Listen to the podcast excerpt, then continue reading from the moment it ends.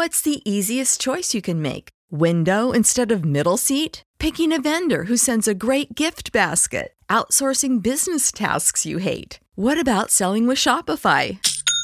Whether you're selling a little or a lot, Shopify helps you do your thing, however you cha-ching. Shopify is the global commerce platform that helps you sell at every stage of your business. From the launch your online shop stage to the first real-life store stage, all the way to the did we just hit a million orders stage? Shopify's there to help you grow. Whether you're selling scented soap or offering outdoor outfits, Shopify helps you sell. Wherever and whatever you're selling, Shopify's got you covered. Sign up for a $1 per month trial period at shopify.com/try. Go to shopify.com/try now to grow your business, no matter what stage you're in. Shopify.com/try. When you need mealtime inspiration, it's worth shopping Kroger, where you'll find over 30,000 mouth-watering choices that excite your inner foodie. And no matter what tasty choice you make, you'll enjoy our everyday low prices, plus extra ways to save, like digital coupons worth over $600 each week. You can also save up to $1 off per gallon at the pump with fuel points. More savings and more inspiring flavors make shopping Kroger worth it every time. Kroger, fresh for everyone. Fuel restrictions apply. And then you would go into relationships and crushes, and then it was like, sex. Don't do it.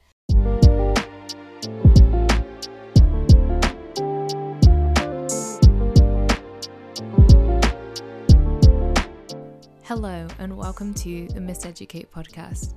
My name is Sarah Gathugu, host and owner of the Miseducate blog and now podcast. This podcast is here to expand upon prior and future blog posts and is centered around having open and honest conversations about the aspects of life we have been misinformed on. Whether that be relationships, religion, culture, you name it, I'm here to talk about it. Each episode, I will be talking about a different topic and inviting guests to talk about their own experiences of miseducation and what they are doing to re-educate themselves. This podcast aims to make you laugh, think, and inspire conversations for change. None of us have it right. We have all been miseducated. On this episode, I am joined by my best friends, Frida James and Lily Manini, as we discuss sex, how we were taught sex, purity culture, and what we wished we learned. This is a fun episode filled with laughter, jokes, and so much insight, but does contain reference towards sexual assault, so please proceed with caution. But without further ado, let's get into it. Okay, so for this episode, I am joined by my best friends in the whole world. They have been begging. No, you guys were actually like some of the original people that I've wanted to be on this podcast when I thought about. Like, I'm not lying when I thought... I'm not trying to just gas you guys up. I was like, I can interview Frida, I can interview Lily. But how many episodes have you had since... Girl. How many? Look. How many, Lily, do you know? This will be episode 11. So 11! So you had 11 other people. Look. Okay. Before you came to us. Look. Shade, no shade. I'm joking. I'm happy to be here now. All right. Introduce yourselves, because we've just gone straight into saying all this different stuff, but not actually introducing yourselves. So please introduce yourselves. I'm Frida. And I'm Lily. Nice to meet you guys. Nice to meet you. Hi. Happy to be here. I'm finally. The favourite. No, you are. I know. It's true. I am. Hey guys, welcome to Miseducate. She's going to be educating you. We educating.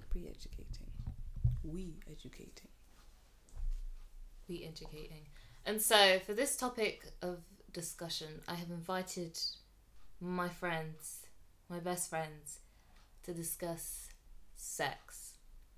That's right. Mm. We're talking about sex, baby. Talk about you and me. We have to. I love this topic, guys. I think I can talk about this for life. So, luckily for the three of us, we were all kind of brought up together, went to the same school, the same church, and we have similar kind of experience. And we're from the same culture as well. So we have a similar experience in how we were taught about sex. So my first question to you guys is, how were you taught about sex? Were you given the talk from your parents? Nope. The internet, man. To be honest, my mother did give me a little book. It said my first, right? Why does it sound so familiar? She gave me a book. It had my first period, my first pubes. Why does it sound so familiar? My first pubes. Yeah, like when you start seeing pubes on your body. My first song, all about lady bits, and it had just this tiny little part about if you do feel, you might feel some sort of way if you like a guy, if you see a guy that you like, this what might happens? Tingle, mm-hmm. this and that. But my mum never sat me down and be like, "Oh yeah, the book said." To a book. Yeah. See, I had the internet, so when I started before, what was it? PSHE. Mm-hmm. Before that. Was the internet, Tumblr specifically, everything that I learned, which I feel like I'm grateful for because it was the most honest, factual way to learn about sex. There was no bias, there was no opinions, it was just, this is how it is, this is your body, this is what's going on, and you shouldn't be ashamed of it. That's true. That's interesting because I feel like I learned from my friends. Yeah? I learned from my friends. About different things. It was like I had questions, or they would make jokes and snide comments, and I would pretend like I knew what was going on, but then it was very clear that Sarah did not get the joke. So it was like, guys, what does this mean? Or what does that? What's this and what's that? When people are saying this, what does it mean? And they never bullied you or anything? No, they were very because obviously Lily was a part of that friendship group, so everybody was very caring. But the thing is that I basically got sex education from other 12-year-olds. So that's not very reliable. No. That's not very reliable. And it's interesting because I never had the talk with my mum. No, me neither. I forced her to have the talk with me. I was like, this is what I know. Mm-hmm. This is what I believe. This is how I feel. You don't have to worry about it. I'm not going to be doing it. And she just looked at me like, okay. And I said, alright, bye. Okay, bye. End the conversation. My mum, to this day, at 24 years old, no, she'd rather not. I feel now she's a bit more comfortable talking about it because obviously I have sex. Mm-hmm. But when I was younger, I think when it really mattered and when it really counted, not saying that now I don't value those conversations, is that at that time, a lot of the lines were blurred between faith and education when it comes to sex, that often those two would interlocked, and it would have been really good to have that conversation with her to kind of put me at ease and not stress out too much about the whole spiritual aspect of it. It would have been nice to be like, you're not crazy, you're not weird, you're normal, and that would have been enough. Yeah, but I had to learn that on later on. So it was a big chunk of my life where it was just church and school and the internet all kind of mixing around in my mind. Yeah. And me trying to navigate through that. Mm-hmm. And the one that won was church. Because that's the one that I was mostly connected to. And that was the one that was the most damaging. Mm. So it would have been great if I had that conversation with my mum. I think my mum used the book as a way to see how I would react to it. And that book made me a lot more curious, which then made me want to understand boys, in a sense. So from a young age, I was always not active in that sense, but I was in relationships early, let's say. And I don't think Mum wanted me to be afraid of that. Yeah. So she didn't stop me from being with a boyfriend or bringing him to the house or me going over to their house. It was a part of your development. Yeah. Mm-hmm. She said, if that's going to happen, that's going to happen.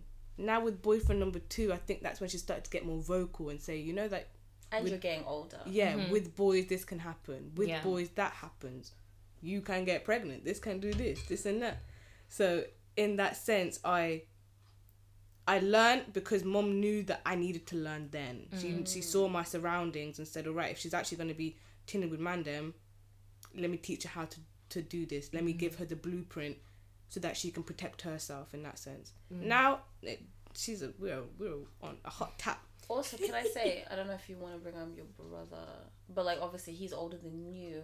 Maybe she also had like practice with him. I don't think so, because. Or do you think she had like a completely different approach with you? I think it was a girl. Yeah. And you can get pregnant. Yeah. So. Yeah, because nowadays, even the fact that me and my mom, I can call my mom and tell her about my sexual things now. I say, "Oh, mom, me and did this last night. It really hurt. I'm in pain." Da-da-da-da-da. Yeah. I don't think that my brother can have that same conversation. It's different, of course. I don't even think my mom knows him in that sense. I'm glad, you know, in a sense, oh, I know my child inside and out. My mom knows me inside and out because I tell her everything. But you feel comfortable too. Yeah. She built that with you. Yeah, she built that relationship with you from early. Yeah. I think my favourite thing as well is that she likes to be nosy in your lives as well. Ours? Yeah, my mum asked about your sex life. Oh my goodness. She could just call me. I'll tell her. She wants to know. She's like, "Oh, are they still getting good sex?" I'm like, "You know they is, mum." Oh my god.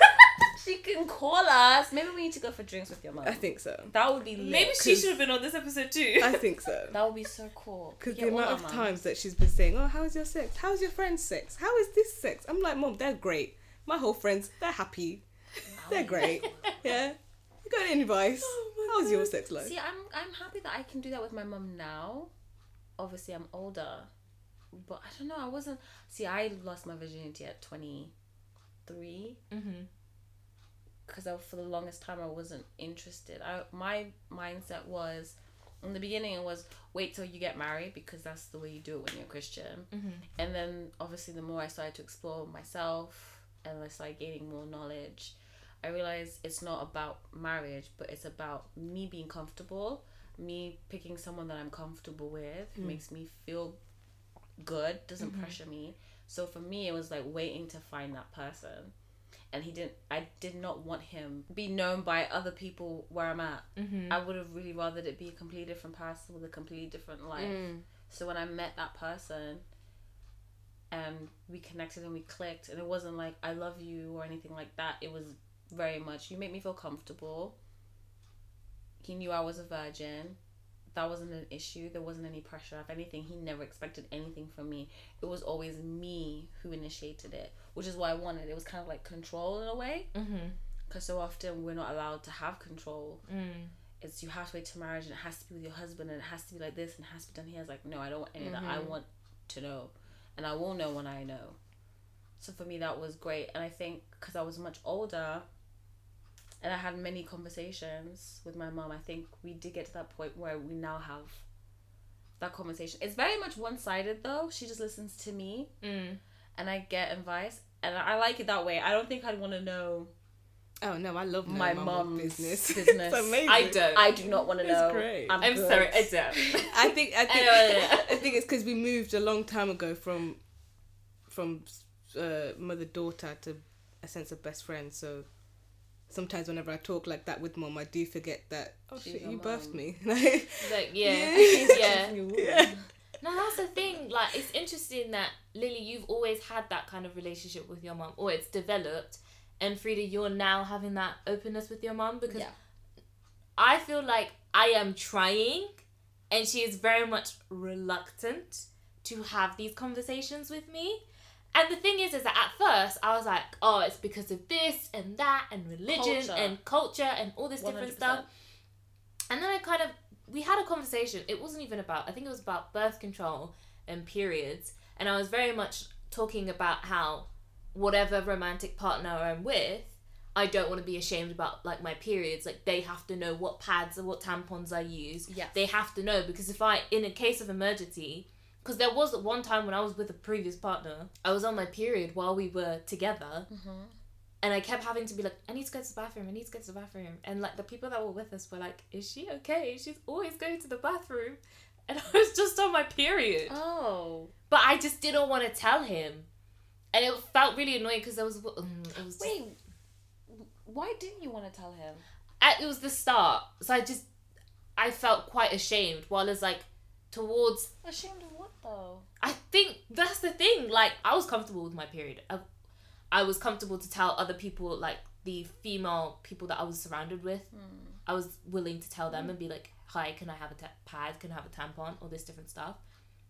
But, like, even wearing tampons, it was late to the game with that because my mum was very much against me wearing tampons. Why are they so against tampons? I don't know why. It's because of the insertion. What is that? It's like a metaphor.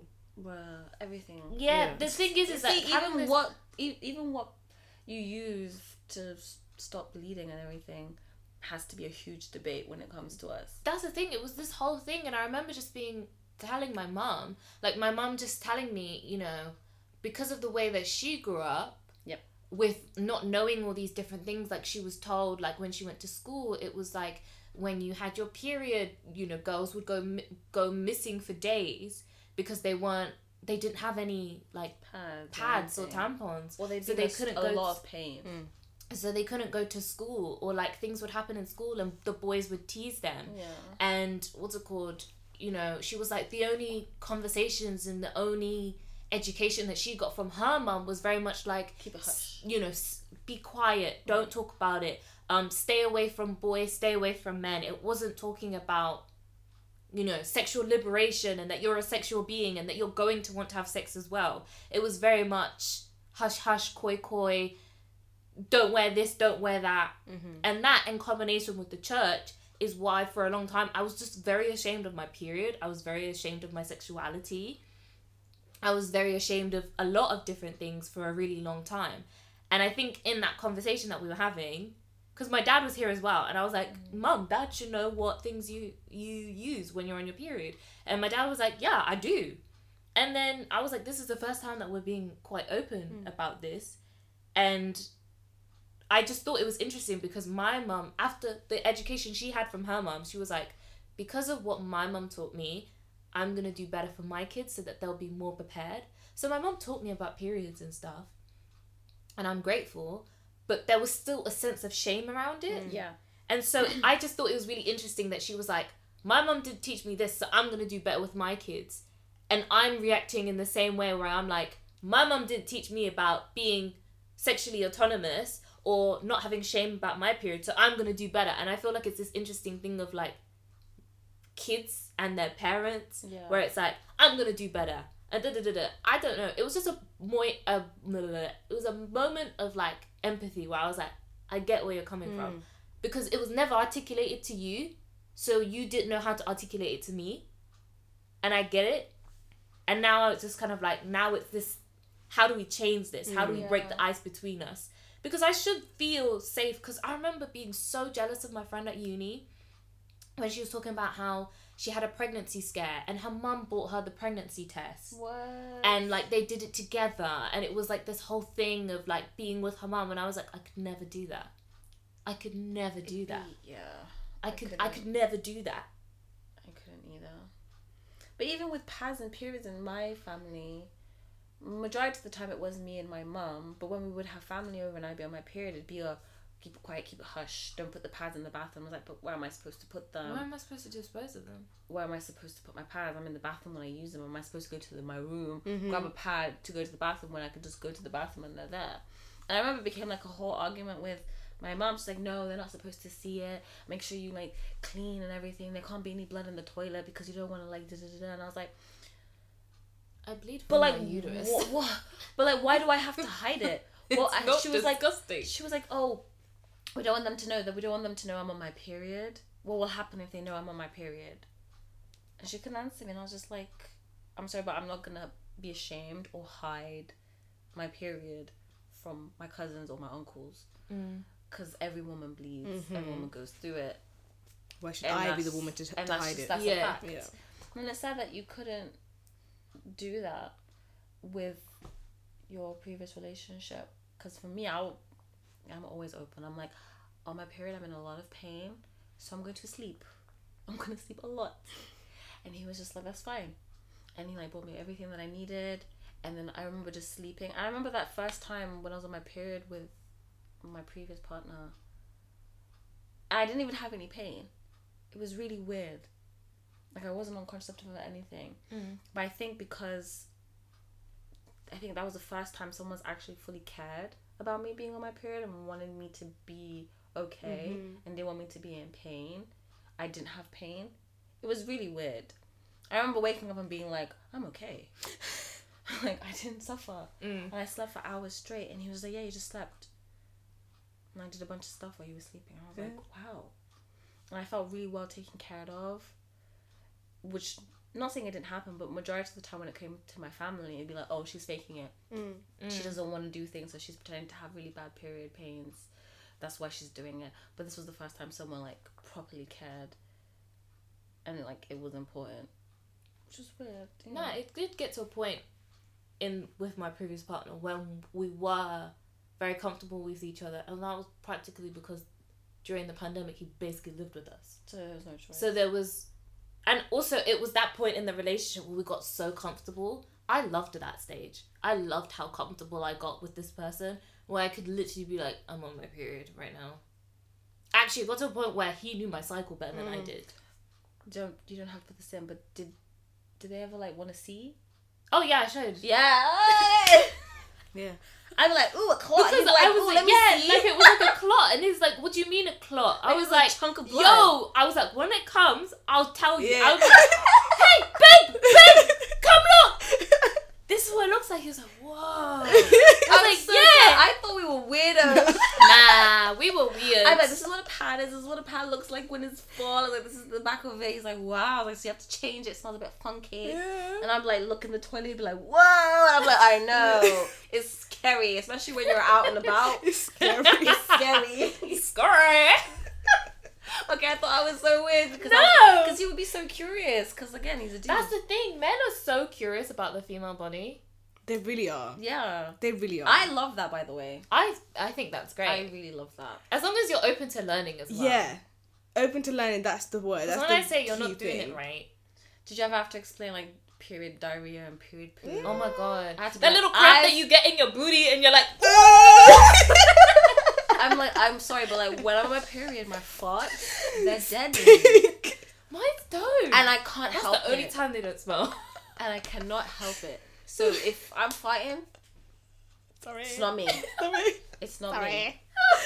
And he used to rub my belly. No. And that was the best. And my back. Oh, yeah. Everyone should get a boyfriend. Everybody should get a boyfriend. Get away from me when I'm on my period. I'm like, don't touch me. But then at the same time, I was like, why are you not touching me? No, I love it. No, I love it. I'm like, yes, just like, here, take care of me. Bring me food and change my hot water bottle. Mm-hmm. Go out and buy me some chocolate. I love that. That was like the first one I've ever probably been taken care of. Well, like, was on my period, and it was great. I highly recommend getting a boyfriend when you're on your period. Yeah, it's alright. Yeah. Rent a man.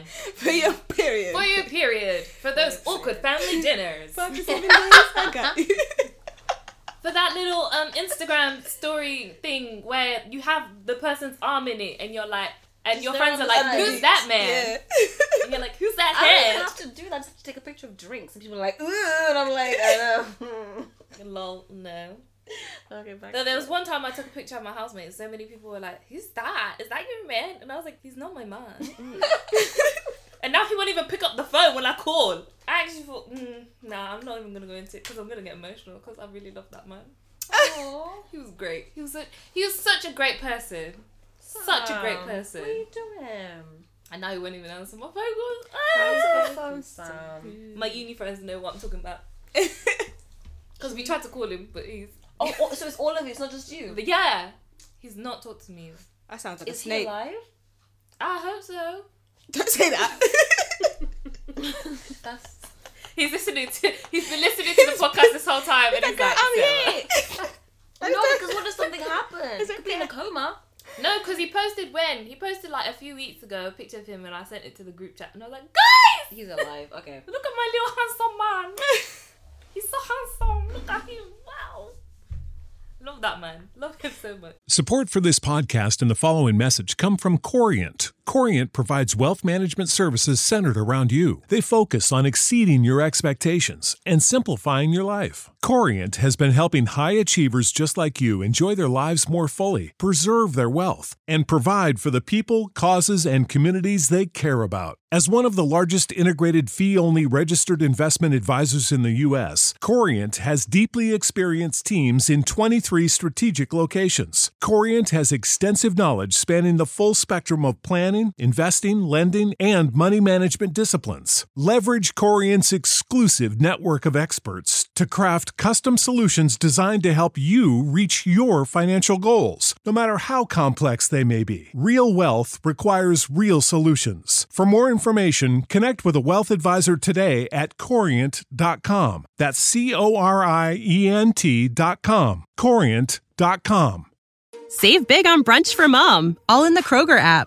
Get 16-ounce packs of flavorful Angus 90% lean ground sirloin for $4.99 each with a digital coupon. Then buy 2, get 2 free on 12 packs of delicious Coca-Cola, Pepsi, or 7-Up, all with your card. Shop these deals at your local Kroger today, or tap the screen now to download the Kroger app to save big today. Kroger, fresh for everyone. Prices and product availability subject to change. Restrictions apply. See site for details. Anyway, we really have digressed. Sorry. This whole time. Okay. That was my bad. But I guess my next question would be, because we all went to the same church, how did church teach us about sex? It didn't, though. Traumatized. They taught us how to not have sex with their dead-ass stories all the time. But did it work, though? No. Nah, definitely not. I think they just got it definitely so wrong. All this preaching of sex, of purity. Not having sex, of purity. Culture, yeah. In a world where sex is outside the door. If they were smart, they would have taught us about homosexuality, how to treat it, how to look at it. Not shame it, not shun it. How to view it as their literal neighbours. Yeah? Yeah. Another thing would have been, okay, cool, if you do ever feel them kind of ways of being gay or whatever, this is a good scripture to go to. Let's go to that. However, the Bible also says that sex is good. Mm-hmm. They act as though, like, it doesn't say that to have pleasure is perfect, to this and that is doing good. It says that there's all the blueprints in the Bible. Now church said, all right, cool, I'm going to take that, put a little spin on it, and put not in front of sex. I think especially as a woman and as a young girl being taught about sex, it was very much this idea of that we weren't supposed to find pleasure of our own. Yeah. We weren't supposed to desire it. It was supposed to be something that was given to our husbands. Mm. Because I'll never forget this one specific person that was literally like, I was so happy when on my wedding night I gave my husband this amazing gift that I had not given anyone else. And I just remember being like, feeling so disgusting within myself. I hadn't done anything yet. I was a kid. Mm. And just feeling really disgusting within myself because I was like, but what if I want it? I want a gift? Because I was a kid, I was just kind of like, I want a gift. I want gifts. Wait, how old were you? I don't know. Was this just like a normal service or was this like no, this was like the youth service. Ugh, how gross. And she was very much like, you know, your virginity is like this delicate flower. And that every analogy person you have sex with is one petal. Yeah, they take it from you. And this idea. What was the other one? Why would you give one there person was gum, the whole bouquet? There was a chewing gum one. But honestly, if that's the analogy all and if that's analogies. The truth, yeah, if that is the truth in scientific speaking, that sex is a flower, why would you want to be giving a whole person the whole field? Is my thought process. Like, understandable. I love you, yeah. But still, by the time you've reached the last flower, it's dead, no? It's just... it's just wrong, the way that they confused the act of sex and purity culture and God. It became less about God and just about sex. Mm. And about controlling kids having sex and how much they know about sex and how much they know about their bodies. And you see the result of it because you see so many young people jumping into marriages at a young age just to have sex. When it's like, the dangers of doing that is you end up in abusive relationships, or some women even can't have sex because the guilt that has been manifested for so long, now they're unable to, and then they have, you have husbands forcing that on their wives, even though they don't want to, because they're filled with so much guilt. I know when I was young and I was masturbating, it filled me with so much guilt, because there's so much pressure and shame when you do. Like, even thinking lustfully, even the word lust was a bad thing, and it's like you're punishing yourself as a young person for thinking these things that are natural, thinking these things and doing these things that you do at that age. Every animal because does. You are a hormonal teenager, and if someone just was like, you're a hormonal teenager and these thoughts aren't evil, they're natural, they're normal, you're growing, you're developing into a well-rounded person, then that could have saved so much self-hatred, shame, embarrassment, thinking I wasn't good enough, or I wasn't worthy enough, or I was dirty, like all of these things at a young age, because my body was doing what my body was supposed to be doing. I was very normal, actually. Very normal. And doing that... Oh, my thought went away, sorry. In terms of masturbating and all of them things, when I was younger, did I do it? I don't even know what I was doing when I was younger. I was just doing to do it, you know. But in terms of that, did it change me, or was I still the same person? That's the question. Do you think doing that then is what made you into who you are now? Masturbating? And feeling them feelings and being that person. It's honestly, masturbating or feeling horny is like being hungry. Exactly. You're hungry, so you eat, and then you're full. But you're full. So when you masturbate, you're horny. You're like, oh, I'm feeling the feel. Let me do it quick. And then you're done. Like, you're not then, like, crawling across the street begging the first guy you see to have sex with you. No, it's just like, you just do it. And it's... Okay, maybe the hunger analogy isn't the best, because when it comes to that feeling, you might get distracted and forget that you were. But you're still going to be horny in the future. Yeah. Or an hour later, or 2 hours later.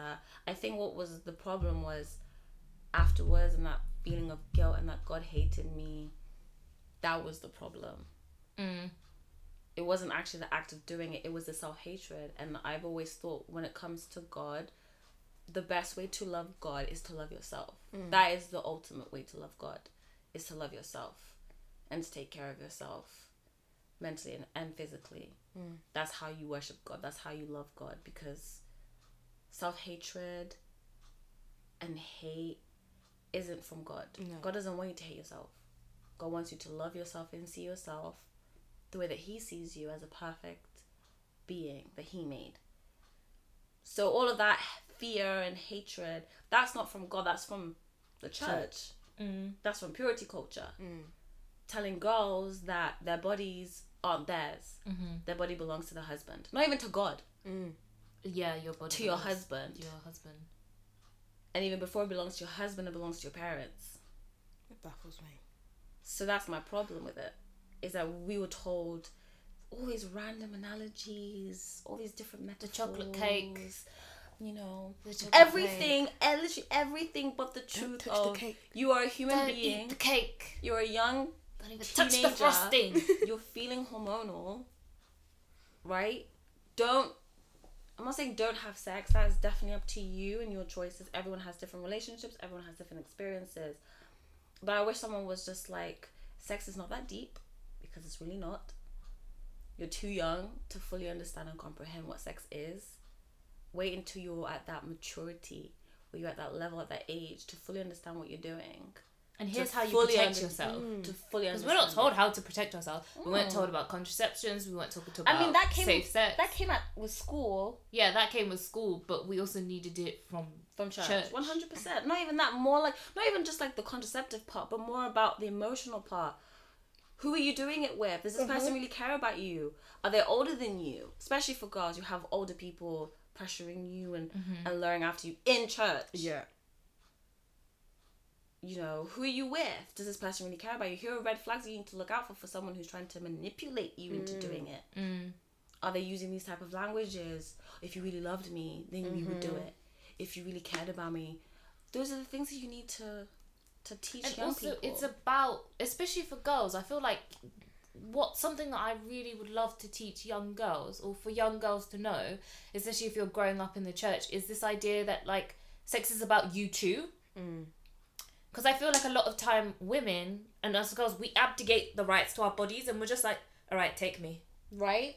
Just have my body. Mm-hmm. Like taking, he took my virginity. Mm. Why is he the one taking your virginity? Why can't I give it? No, also, I'm gifting him my virginity. Yeah, I'm gifting him my virginity. This idea and this construct of virginity is so, it's so harmful. It's so dangerous. To so many people as well. That's why I stopped using that language of like virginity and I'm a virgin and this stuff and like that, because it's so, it's a construct. It's not a real thing, one, and two, it's also very harmful, because when we say so and so is not a virgin, what about people that have been assaulted? Mm-hmm. What about, it wasn't their choice? What about people that it wasn't their choice? Are they not a virgin? Also, how far? Because there are some people that are like, I'm a virgin, but I've done anal and I've done this and I've done that. And it's like, okay. And then there are other, and then it's also like, what about people that don't penetrate? Mm. You know, sex in all its different forms. In the LGBTQ plus community, like when penetration isn't there, are they virgins because they've never been penetrated? Yeah. I think also like, and consent. We are not taught about consent in the church, and we really need to be taught consent. But I guess also like the double standard, because I feel like when we were having those conversations in the church, because there was always a section, and it was always in February that we would always get around Valentine's Day, we would always have a section about relationships and stuff, and it would always start off really soft with like friendships. Aren't they wonderful? Those are relationships. And then you would go into relationships and crushes, and then it was like, sex. Don't do it. But I feel like, literally, and that's it. And period. End of the discussion. Jesus at the center of it. That one is special. That one is special. That's a banger of a song. But after you've just been told, don't have sex, you're like,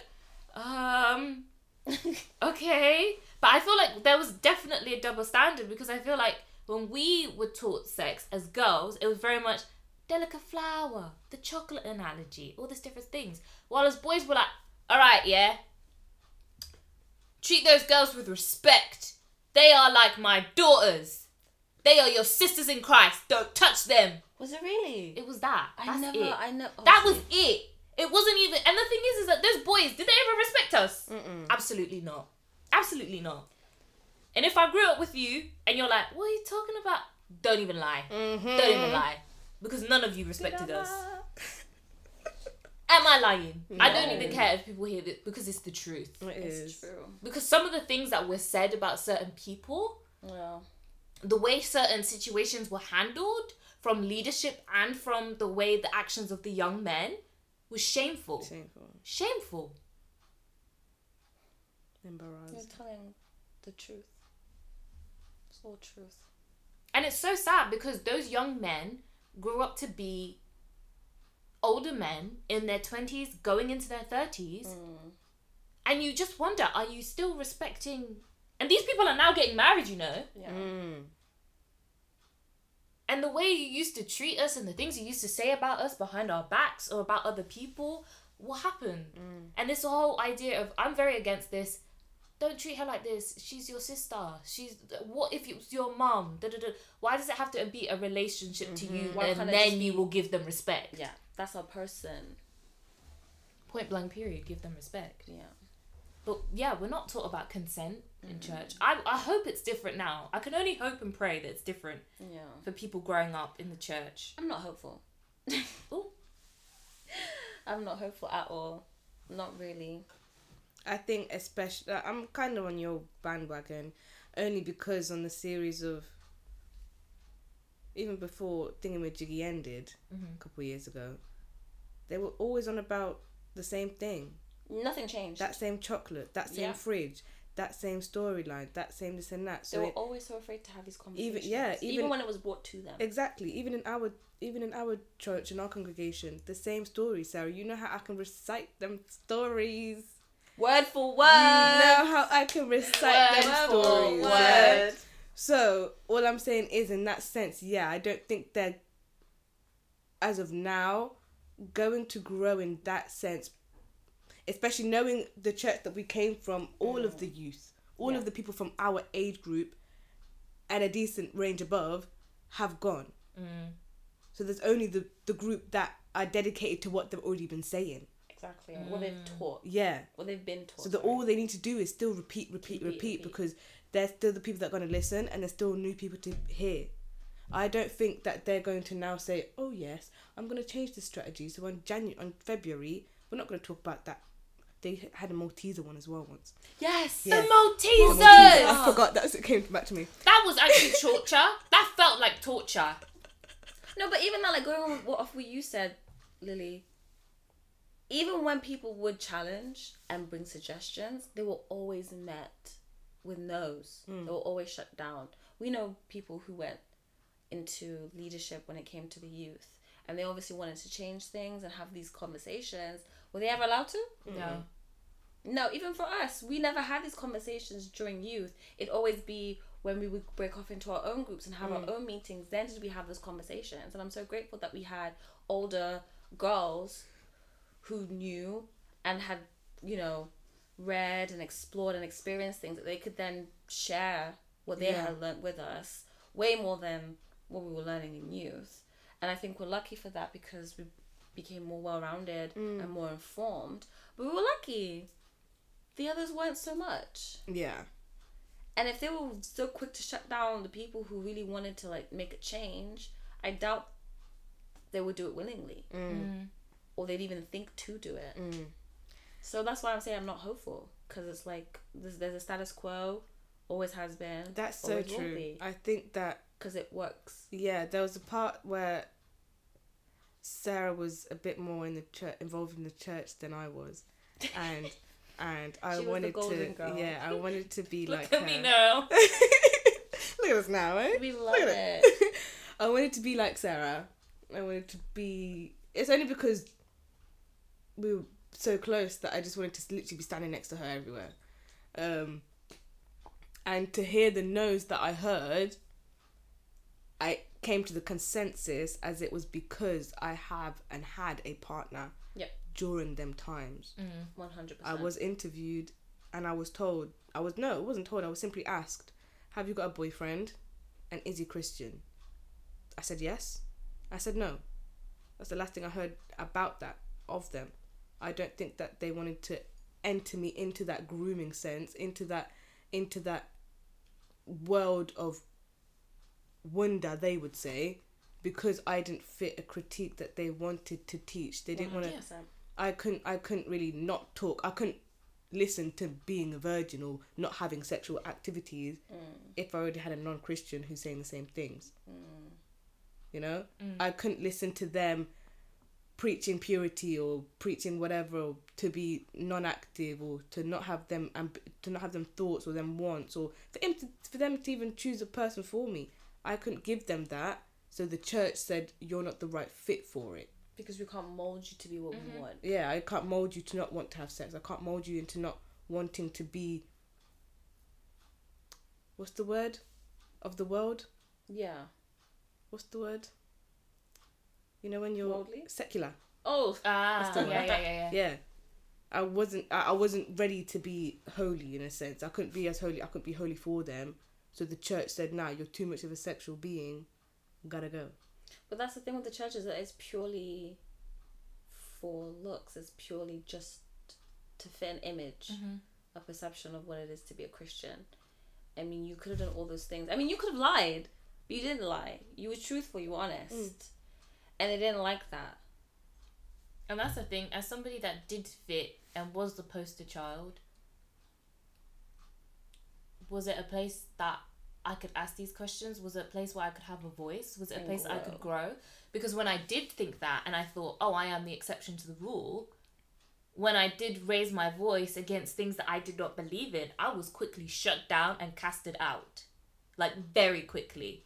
To the point that now, there have been a few times I've gone back Because, again, I don't hate God. I love God. I will always love God. We love God. I will always try to read my Bible and strive towards having that relationship with God. But the times I've been back, so many people, the people that cast me out, basically, by doing these manipulative strategies of, like, taking things away from me and being like, oh, she's not here anymore. As soon as I came back, sometimes to just visit and to see or accompany my parents, they'd be like, oh my God, where have you been? And I was like, you were the same person that literally gaslit me, tore me down to the point that, like, again, I'm not being dramatic when I say this, I had to go to therapy for it, because there was so much shame, there was so much guilt, there was so much trauma, things that I hadn't, like, it didn't even register. Some of the things that, like, we went through was trauma. Yeah, 100%. Like, it was very traumatic, and, like, I had to step back.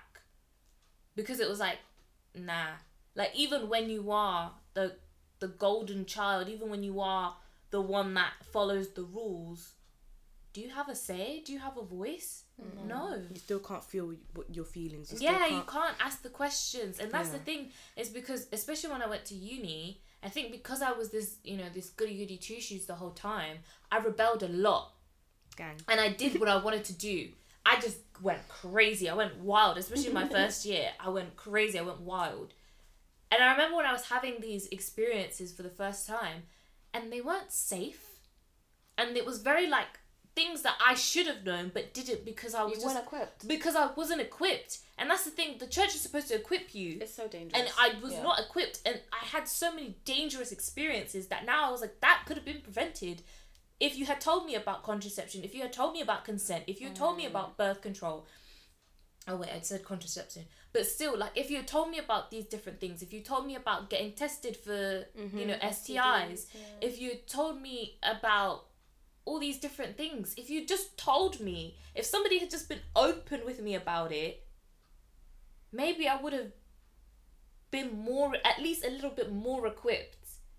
Maybe I still would have done the crazy things I did. Maybe. But more informed. Yeah. I think that's the saddest part and the most irresponsible part, is that churches, especially youths, have the platform, they have the money, the time. The influence on so many young people to give them this information, make them feel more comfortable, more knowledgeable about things that they want to know, because these kids want to know these things. 100% they want to know. They're curious about these things, and then they just groom them to feel insecure and fearful to ask questions, fearful of being excluded, fearful of being labeled dirty or wrong or sinful or any of those other things, where they go into the world completely unprepared. Unaware, unprepared, and uneducated to handle really serious real life situations. And it's so sad. It's very sad. It's so sad that instead of creating loving spaces for communication and growth, instead it's a place where you're fearful. Right? You have all this love, all this talk of love and God, but the underlining is fear. And it's sad, because you have kids who go to uni and then they're just, they don't even know what to do. They don't have their church, they don't have their family. Everything that was their security when they were younger is gone, and they realize I don't know anything, so who can they turn to? It's true, because I felt like I could separate myself. So I could separate myself when I went to uni. I could separate myself into, because I did find a church, and I could separate myself into the Sarah on Sunday and the Sarah from Monday to Saturday night, Sunday morning. I could separate myself into those two people, and I couldn't be myself as a whole. I had to separate myself into these two different identities, and I was very good at doing it, but it was very exhausting. And there was always shame when I was living this other life, the Monday to Friday. There was so much shame, because I remember even when I had my first kiss, which was not a great first kiss, but, like, I remember when I, sorry to that man, when I did have my first kiss, I remember afterwards, like, being in, because at first I was really giddy because I was like, oh my god, I've just had like first kiss on my days. I didn't know it was gonna be like that, blah, blah, blah. But then afterwards, this like overwhelming shame fell over me, and I remember just being like wiping my mouth and being like, oh my god, wasn't I supposed to say that for my husband too? Like, I just felt really wrong and disgusting.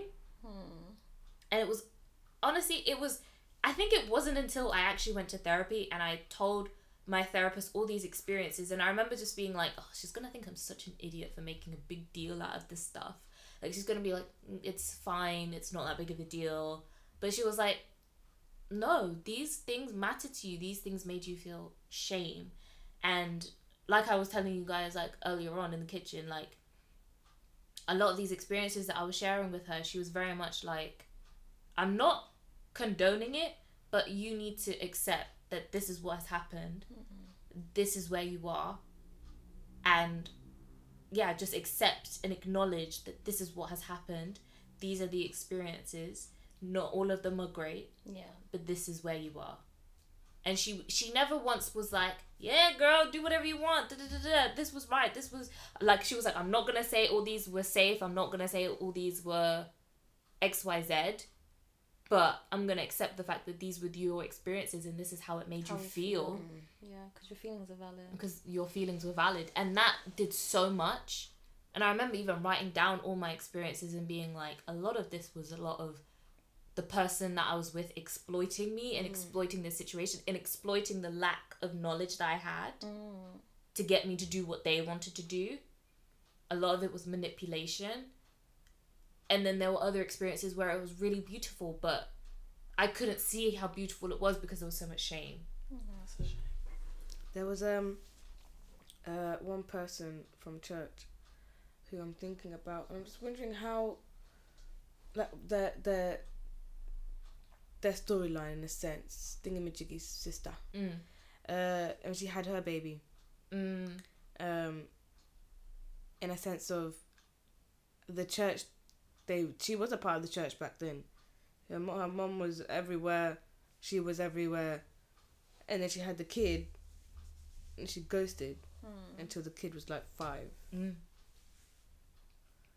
I was just wondering now, I'm thinking, raw, who was there for her? Was there anyone that she got to speak to about this? Because I bet the whole church looked at her like she was, you know... People who say that they care about you. Yeah. Because you did something. You know? Not even did something. Something natural happened. Natural. You had... Something that everyone does. But because it's outside of marriage... It's a sin. It's shunned. It shouldn't be happening. It's this and that. But not for me, honey. Get it wet. Lord. Get it good. Not even that. Do you remember like another couple who... The church was kind of like side-eyeing them a little bit because they were together. Living together. Yeah. Oh, yeah. Yeah.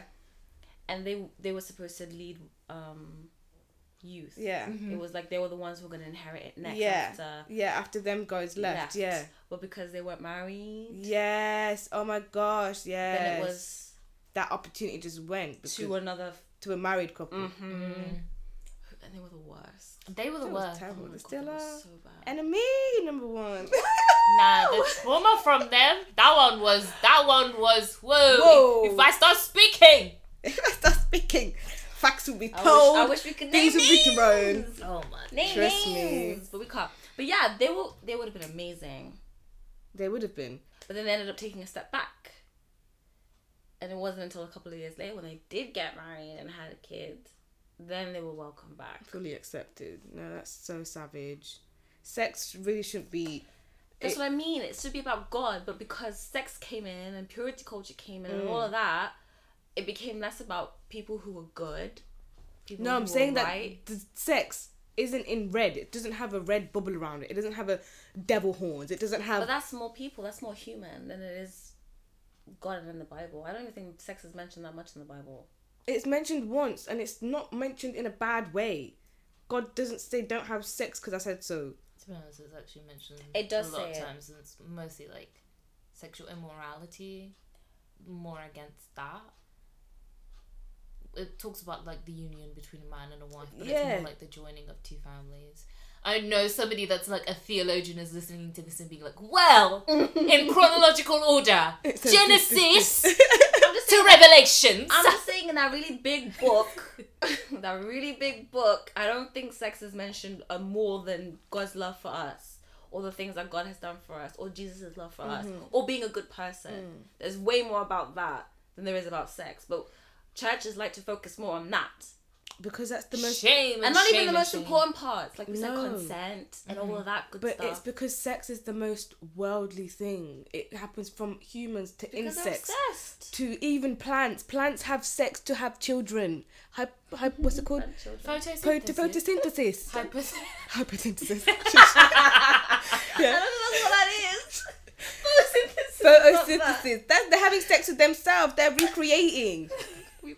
Reproducing. Again, a scientist is listening to this and is like, this is wrong. I don't really know the words I love. But I'm saying within every being has a sexual thing to whether recreate for their own family tree, or for the need of to do it. When a dog is a child, when a dog's a puppy, and they start humping everything, they say, it'll grow out of it. It's just a teenager. Oh, it's just doing that. Oh, it's all right. Now it's going to give babies. That's when they're trying to chop the balls. But I'm saying... Where is this message going? Where is this going? I'm saying that now, even a dog knows to do it. It's just humping a tree. Yeah. It's just going off and... It's a natural act that everyone does. It's so natural. Not everyone, but... That's the thing, though. We're able to accept that animals do it.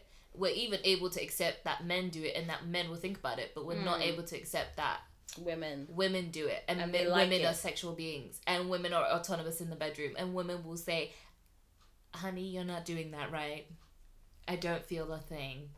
Like, why do we have to fake it? True. Why should we fake it?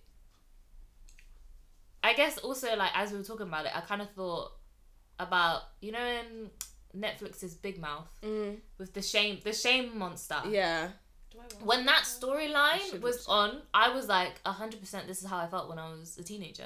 I felt like there was this shame looming over me, leeching off me, and was being fed so much by how much shame that I felt. But I guess also, like, as we wrap this up, because we've been talking for a long time, what would you then say? Oh, only for an hour. What would you say to young girls growing up, whether in the church or not, just young people in general? So, as Sarah said, I was one of them friends who gave her advice on nonsense. It's only because I needed that, though. Yeah, that's why I always came to you, because I needed someone that wasn't gonna make me feel shame. Yeah, no, I couldn't make you feel that. And so I did shenanigans. I had a friend that allowed me not to feel shame. I'm one who is an advocate to live life. If you're going to live it, you're going to learn it. You don't learn until you live. Ooh. Yeah. My mother taught me best, and she told me this fact. She told me this for a fact. She said, Lily, you only know once you've done it. You can't know about... How many of you people out there watch porn and know how it feels like? I don't think so. You need to know what it feels like. You need to be in that sense. You need to... Yeah. If you want to know what rain feels like, you're going to go outside and get wet.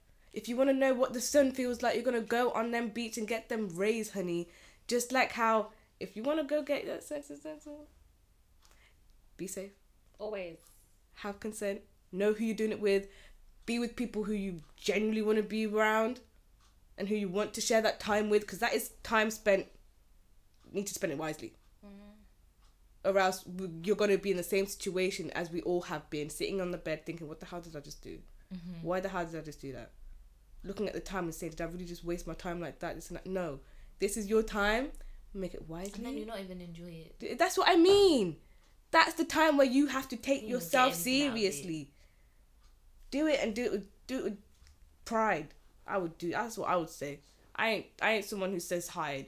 I'm not someone who says run away. I'm not someone who says, oh yeah, just because the world says so, you shouldn't do that. No. If you're gonna learn to ride a bike, you're gonna fall a few times. You're gonna fail. You're gonna be awkward in them first situations. No one's gonna know what to do. No one ever knows what to do in sex, no matter how equipped you are, no matter how many times you've had sex. If you're in that same room first time with that other person, you're lost. That's the thing, because everybody is different. Everybody, literally, body is different. what you derive pleasure from is different. And so it's about learning and being able to be in a space where you can learn. Don't be afraid to know yourself. Don't be afraid to touch yourself. Don't be afraid to want yourself. I was going to say that. I think I have like three things to say to people or to young girls or young men. One is to know yourself. Look at yourself in the mirror. Look between your legs. Look at your back. Know your body. See your body. Accept your body. Love your body because it's yours and it's the only one you're going to have. So who else should know more about your body than you? Number two, I'd say your feelings and your hormones, they're going to come and go. And they're 100% natural. You're not crazy. You shouldn't be ashamed to feel that way. It'll come and go. It's fleeting. There's obviously healthy amounts and unhealthy amounts, but you'll figure it out and you'll get there. And number three, just trust yourself. You know yourself best. If it feels good and you feel comfortable with this person, then you do it. If you don't feel comfortable, then you don't feel comfortable. Don't ever force things. Don't ever do something for someone else. It has to be because you want it. It's because you want it to happen. And it's because you trust this person. That's what I would say.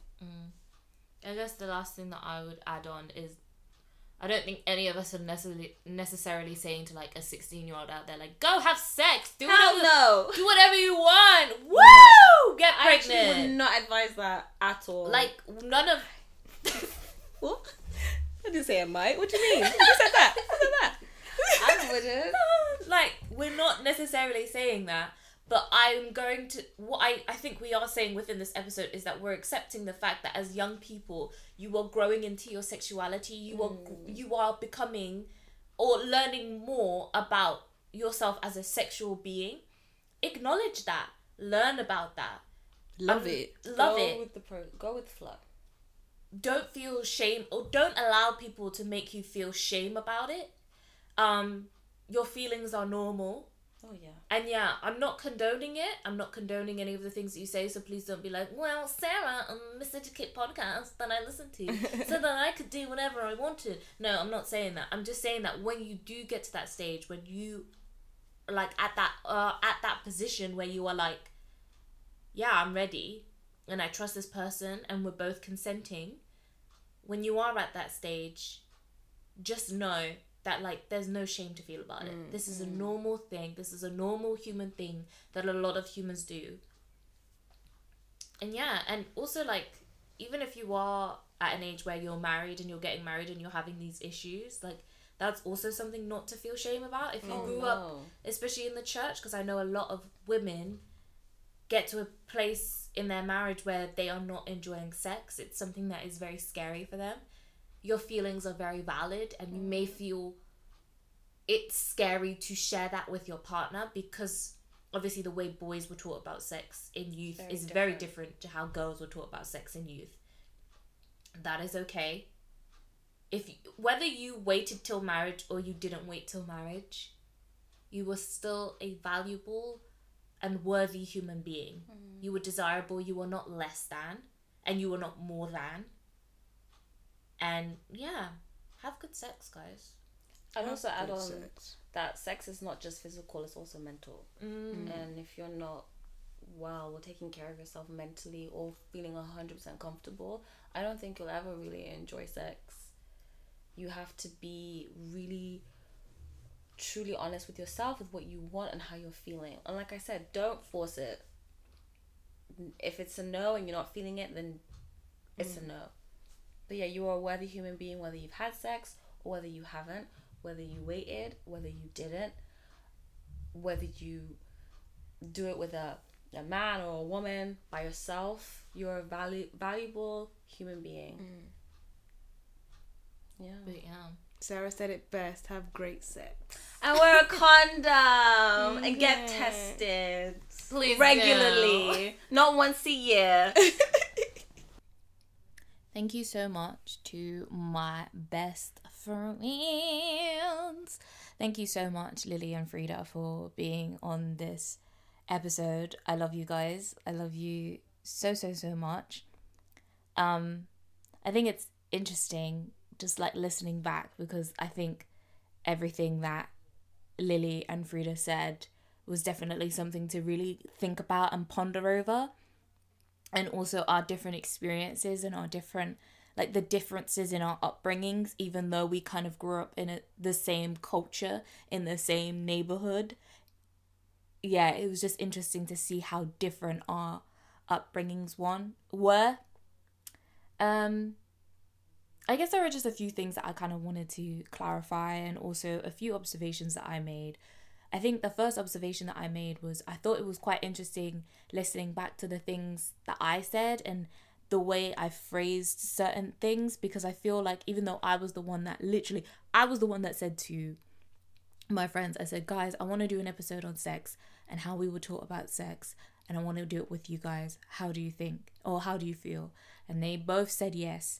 And I think it's interesting that even though I was the one that proposed this idea, even though I was the one that kind of was, yeah, had thought about this idea for a long time, I was still quite hesitant with the phrase. I was very coy. I was very kind of like a politician at times of the way I was talking about things, because it was like, I don't want to give too much away. I don't want to say yes. I don't want to say no.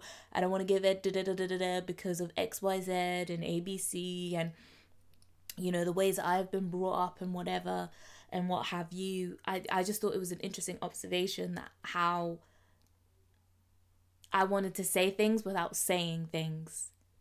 And I think that is a testament, not just to how I grew up, but to how it still affects me now, even though I am in this kind of journey of reclaiming, re-educating.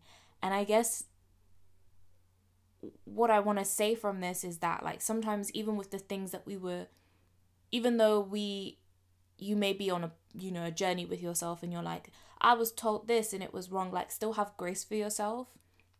There are still going to be times where, I don't know, it's just hard to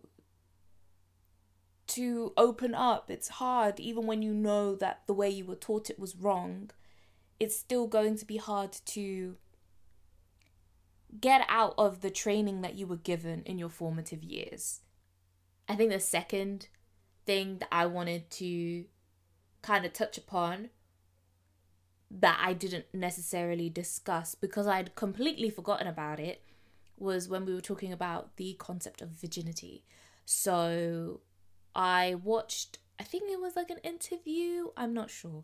However, Shan Boudrum, you know, certified intimacy expert, on one of the videos on her YouTube channel was talking about, instead of using this concept of virginity, especially because of people that, you know, were assaulted and it wasn't their choice, instead of using the term of virginity because of how damaging it is, used the word instead, or used the concept of a sexual debut. So she was basically saying, I believe it was Shan Boudrum. If it wasn't, I'm going to be so annoyed with myself because I think I've been saying it was Shan this whole time. It may have been another podcast that I listened to. I'm really sorry. I'll try and find it. And if I do, the conversation will be on my website, on the Miseducate website. But if it is not, anyway, we're going to go with it because I heard it was sexual debut, and it was basically... The term base is really empowering because it allows you to say, to define that even despite what has happened to you in the past, despite what was stolen from you, despite how people exploited you and treated you, you still have the autonomy and the right to decide when you had your sexual debut. And I just think that that is such a beautiful word, instead of using this concept of virginity, because we know that it is rooted within, you know, patriarchy, it's rooted within sexual violence, it's rooted within just misogyny and all this different things. So it's like, why should we use this term? And we know very much that it's way more damaging to women than it is to men. Let's not lie. But, you know, instead of using that, you know, that term, maybe we should have different terms. So, you know, sexual debut is one of them. Like, I made my sexual debut when I was this age. Instead of saying, I lost my virginity, this idea of losing something. What did you lose? What is it that you lost? Surely sex is about gaining rather than losing, you know? But yeah, I said a few observations. I only made two. Those are a few observations that I made while, like, listening and editing this episode. What are some things that you learned? Do you agree with what we said? Do you not agree with what you said? Let me know. And you can let me know by following Miseducate on social media. The information will be in the description box below. Additionally, so will the Miseducate blog, where you can now listen to these episodes along with a few additional notes from yours truly. And while you're there, don't forget to add your email to the subscription list so you don't miss out on new blog posts. And lastly, continue to watch, read, listen, educate, and then re-educate yourselves. And make sure to rate, review, and share this podcast with a friend, and tune in next time for another discussion on the Miseducate podcast. So long, farewell, and have good sex.